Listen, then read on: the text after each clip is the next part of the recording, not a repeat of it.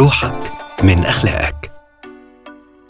مفيش حد فينا ما عداش بلحظات إحباط وفشل ومشاكل كتير.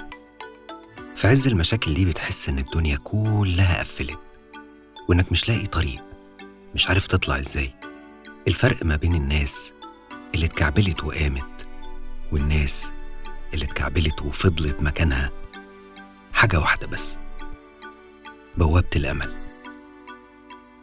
الناس اللي اتكعبلت وقامت شافت بوابة صغيرة يقدروا يعبروا منها من الفشل للنجاح ومن الأزمة للبراح عشان يقدروا يكملوا ويقفوا على رجليهم من أول وجديد وينجحوا ويحققوا كل اللي هم عايزينه سواء كان على صعيد العمل أو العلاقات أو أي حاجة. كل واحد فينا لو ما تعرضش في حياته لمجموعة من الإخفاقات مش هيبقى عنده الخبرة مش هيبقى قادر إنه يواجه اللي جاي. وعشان كده كل واحد فينا عنده رصيده الخاص جدا. لما بتيجي تسأل أي حد عن موقف معين بيبتدي يقولك أنا حصل معايا وحصل معايا ويبتدي يسرد لك مجموعة كبيرة جدا من المواقف والخبرات اللي عدت عليه.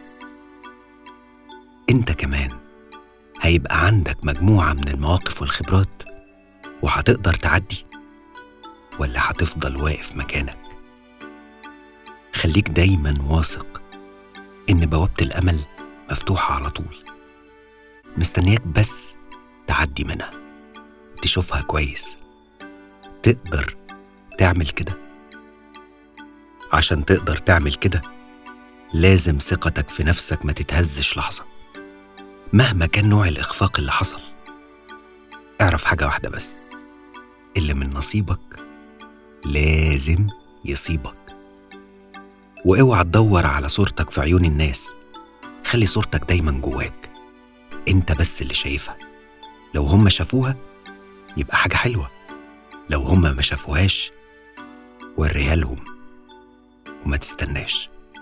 روحك من أخلاقك.